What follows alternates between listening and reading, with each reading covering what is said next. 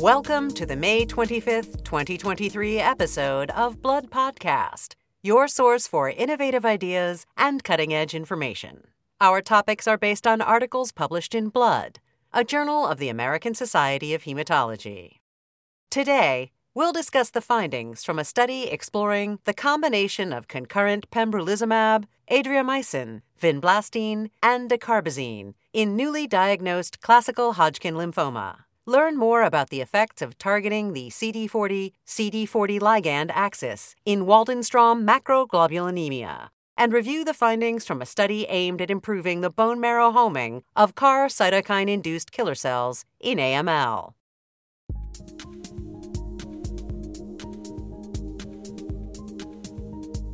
We first examined data in the Blood article entitled Concurrent Pembrolizumab with AVD for Untreated Classical Hodgkin Lymphoma by Ryan C. Lynch from the University of Washington in Seattle, Washington, and colleagues.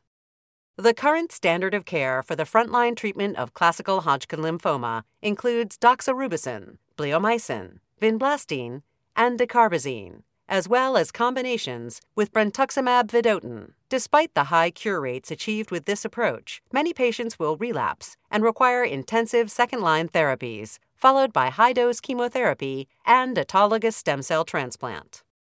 Three novel drugs are currently approved for use in relapsed refractory classical Hodgkin lymphoma, including the antibody drug conjugate brentuximab vedotin and two PD1 inhibitors, nivolumab and pembrolizumab.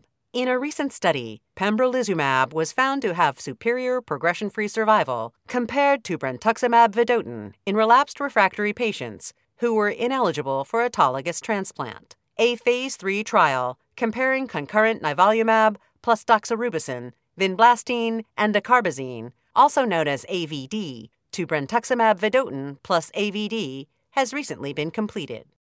In the current study, the authors hypothesized that concurrent pembrolizumab with AVD chemotherapy, or APVD, could be a safe and effective approach for the first line treatment of classical Hodgkin lymphoma.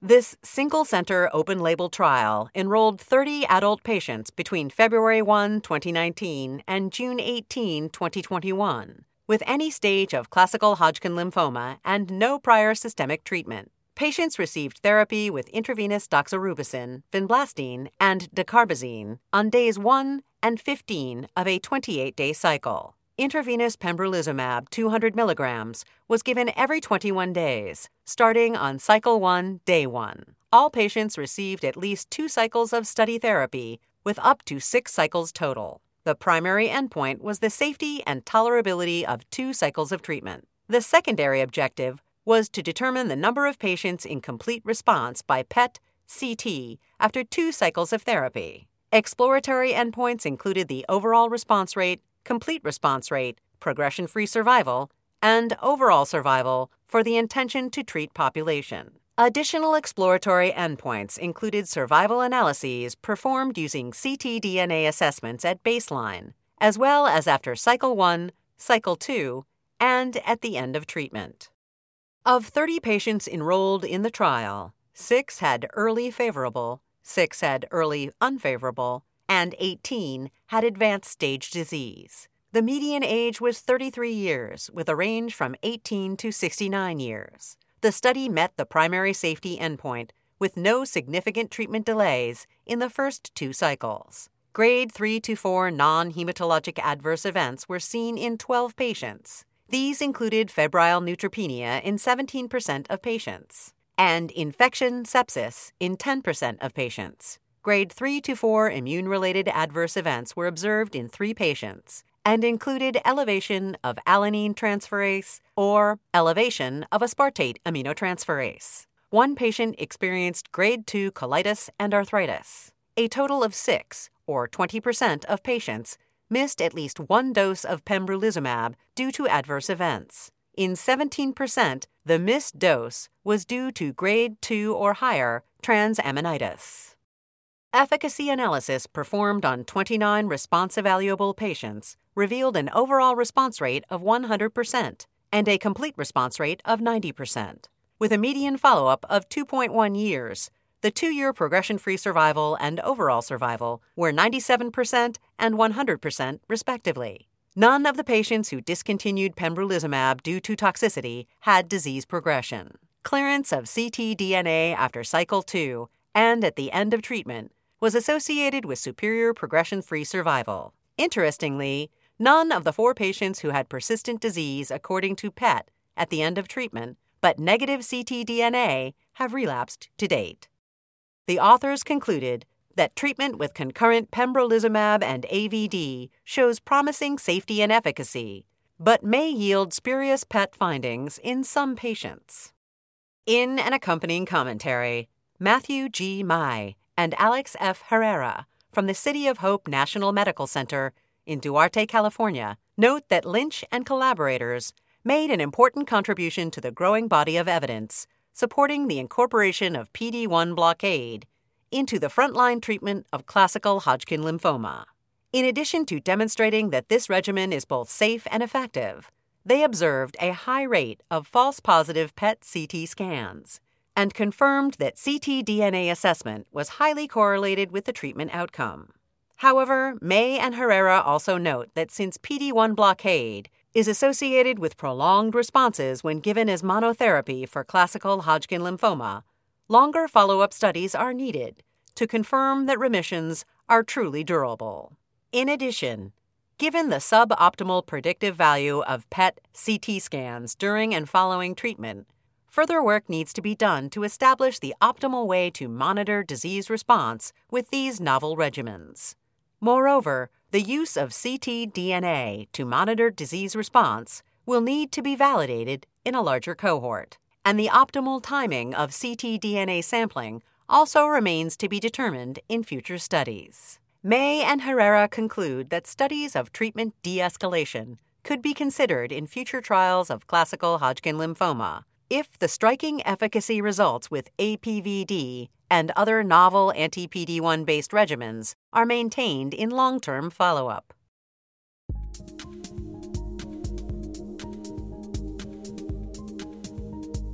Next up, we'll discuss the findings from the Blood article entitled Targeting the Immune Microenvironment in Waldenstrom Macroglobulinemia via Halting the CD40 CD40 Ligand Axis by Antonio Sacco from the ASST Civil Hospital of Brescia in Brescia, Italy, and colleagues.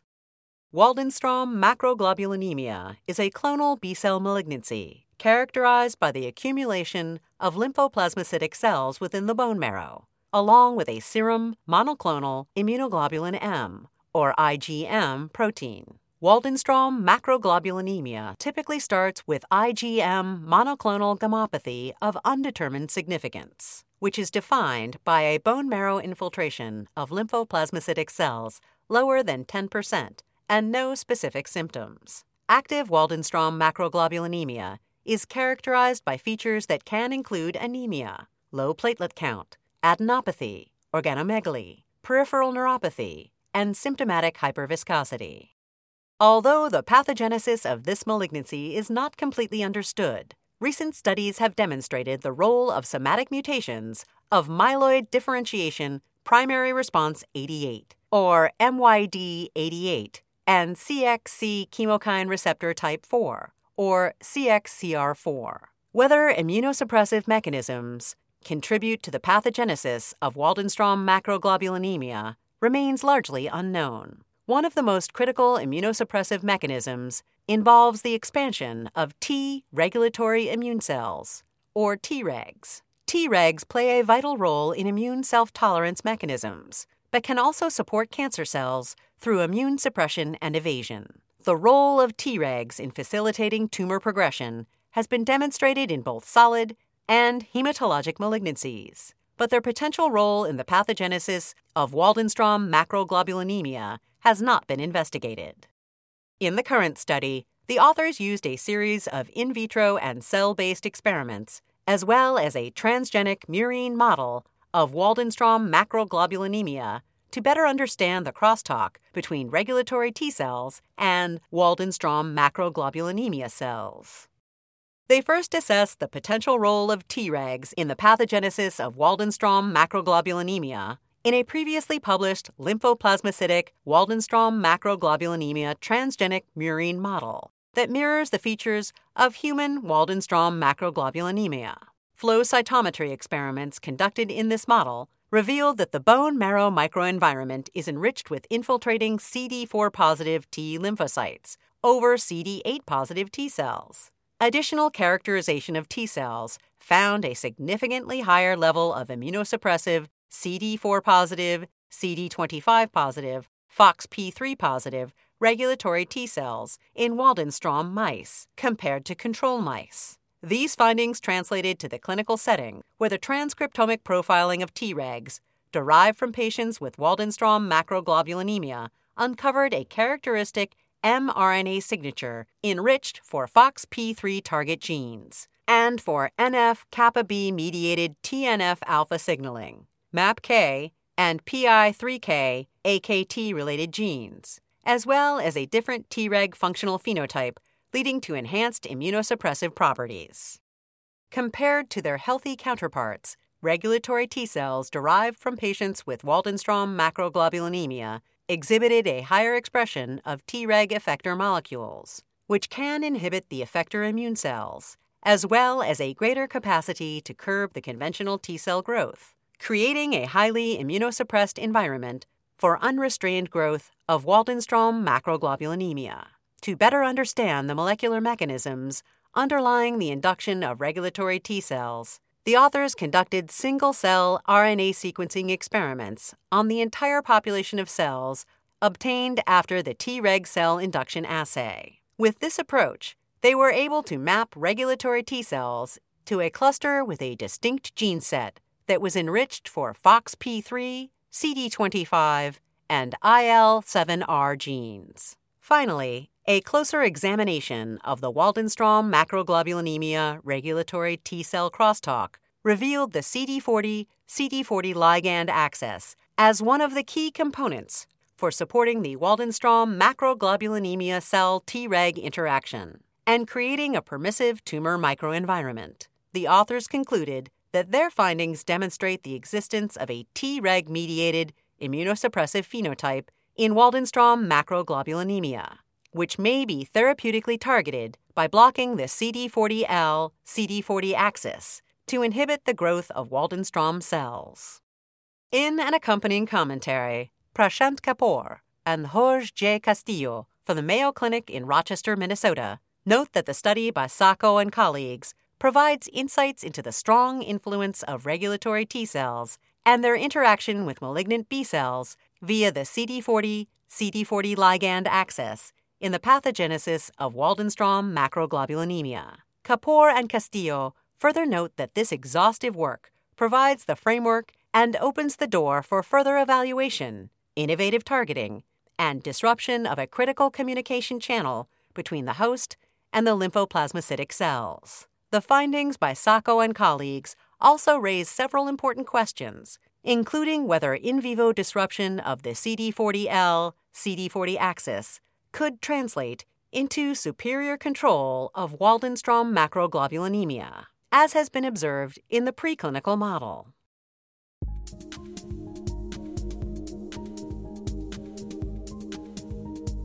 In the final part of today's podcast, we will review a report published in Blood entitled Selective Homing of CAR CIK Cells to the Bone Marrow Niche Enhances Control of the Acute Myeloid Leukemia Burden by Marta Biondi from Fondazione IRCCS San Gerardo di Tintori in Monza, Italy, and colleagues. Despite the therapeutic advancements attributed to chimeric antigen receptor T cell therapies in various hematological malignancies, their therapeutic potential has not been realized in AML due to multiple obstacles. Some of the challenges of applying CAR T cells in AML include disease heterogeneity, the lack of AML specific target antigens, and leukemia induced remodeling of the bone marrow microenvironment. Efforts to potentiate CAR T cell therapy in AML have largely focused on identifying optimal antigens and engineering CARs to promote more specific targeting, as well as on finding effective combination approaches, such as incorporating immune checkpoint inhibitors.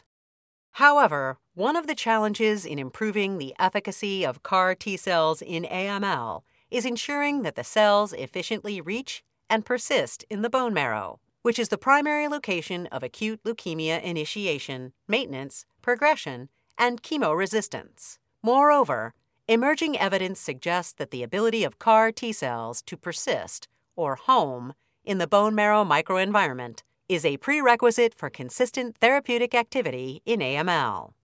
A key requirement for the efficient migration of cytotoxic T cells to the tumor site is that they express chemokine receptors matching the chemokines produced by the tumor or tumor associated cells. Thus, modifying CAR T cells to express chemokine receptors may potentiate their migratory and infiltration capacity. CXCR4 is a chemokine receptor that binds to CXCL12, also known as SDF1, which is produced by bone marrow stromal cells. The binding of CXCR4 to CXCL12 plays an important role in the retention of hematopoietic stem cells and progenitor cells in the bone marrow. Clinical trials are currently underway employing chemokine receptors CCR4 and CXCR4 to improve CAR T cell trafficking to the tumor site. In the current study, the authors hypothesized that overexpression of CXCR4, whose ligand, CXCL12, is highly expressed by bone marrow stromal cells, could improve T cell homing to the bone marrow and enhance their interaction with bone marrow resident AML cells, facilitating disease eradication. To test their hypothesis, they engineered CD33 CAR cytokine induced killer cells, or CAR CIKs, either with the wild type CXCR4 or the mutant CXCR4 R334X receptor. The mutant CXCR4 R334X receptor was discovered in patients with WHIM syndrome and has been shown to increase the retention of hematopoietic stem cells in the bone marrow. The migration ability of these CAR CIKs was assessed using the Transwell migration assay. The CAR CIK in vitro effector functions were tested against the CD33 positive KG1 AML cell line, or primary AML cells obtained from patients. Finally, CAR CIK engraftment and in vivo anti-leukemic activity were assessed in mice using a fluorescence activated cell sorter scan and immunohistochemistry. The findings revealed that overexpression of both CXCR4 wild type and CXCR4 mutant in CD33 CAR CIKs resulted in increased migration toward CXCL12 in vitro, which was further increased with the expression of mutant CXCR4. Moreover, CXCR4 overexpressing CD33 CAR CIKs showed enhanced in vivo bone marrow homing, which was again more pronounced with the mutant CXCR4. However, despite superior bone marrow homing abilities, the mutant CXCR4 receptor did not enhance the anti leukemic activity of CAR CIK cells. Only CD33 CAR CIK cells expressing the native CXCR4 led to better clearance of AML cells and survival. Taken together, these data suggest that arming CAR CIKs with CXCR4 could be a promising strategy for increasing their therapeutic efficacy in AML. In an accompanying commentary, Miriam Kim from the Washington University School of Medicine in St. Louis, Missouri, notes that the findings reported by Biondi and collaborators demonstrate the potential benefit of using CXCR4 as a therapeutic tool that may enhance T cell immunotherapy. The study was designed on the premise that the mechanisms used to support hematopoietic stem cells in their bone marrow niche can also support AML cells, particularly the leukemic stem cells that serve as the origin for disease relapse. Thus, by expressing CXCR4 on immune effector cells, the authors hope to position them closer to leukemic stem cells and increase the probability of achieving durable remissions in AML. They were also able to demonstrate that enforcing CXCR4 expression on CD33 targeting CAR CIK cells enhances their homing to the bone marrow and improves their activity against AML. However, CAR CIK cells with the native CXCR4, but not the mutant receptor, showed improved tumor cell killing capability in vitro. This may be due to the ability of the native CXCR4 to stabilize the immunological synapse, which is lacking in the mutant CXCR4. Kim concludes that it will be interesting to see whether these latest findings are broadly applicable to different types of immune effector cells, or if they are limited to the specific CIK cells used in this study. The initial hypothesis that CXCR4 can be used to target leukemic stem cells also remains to be validated in future studies. For a list of additional authors, as well as more detailed articles and commentaries on which this podcast is based, please go to bloodjournal.org. Be sure to join us next week for another episode of Blood Podcast. Thank you for listening.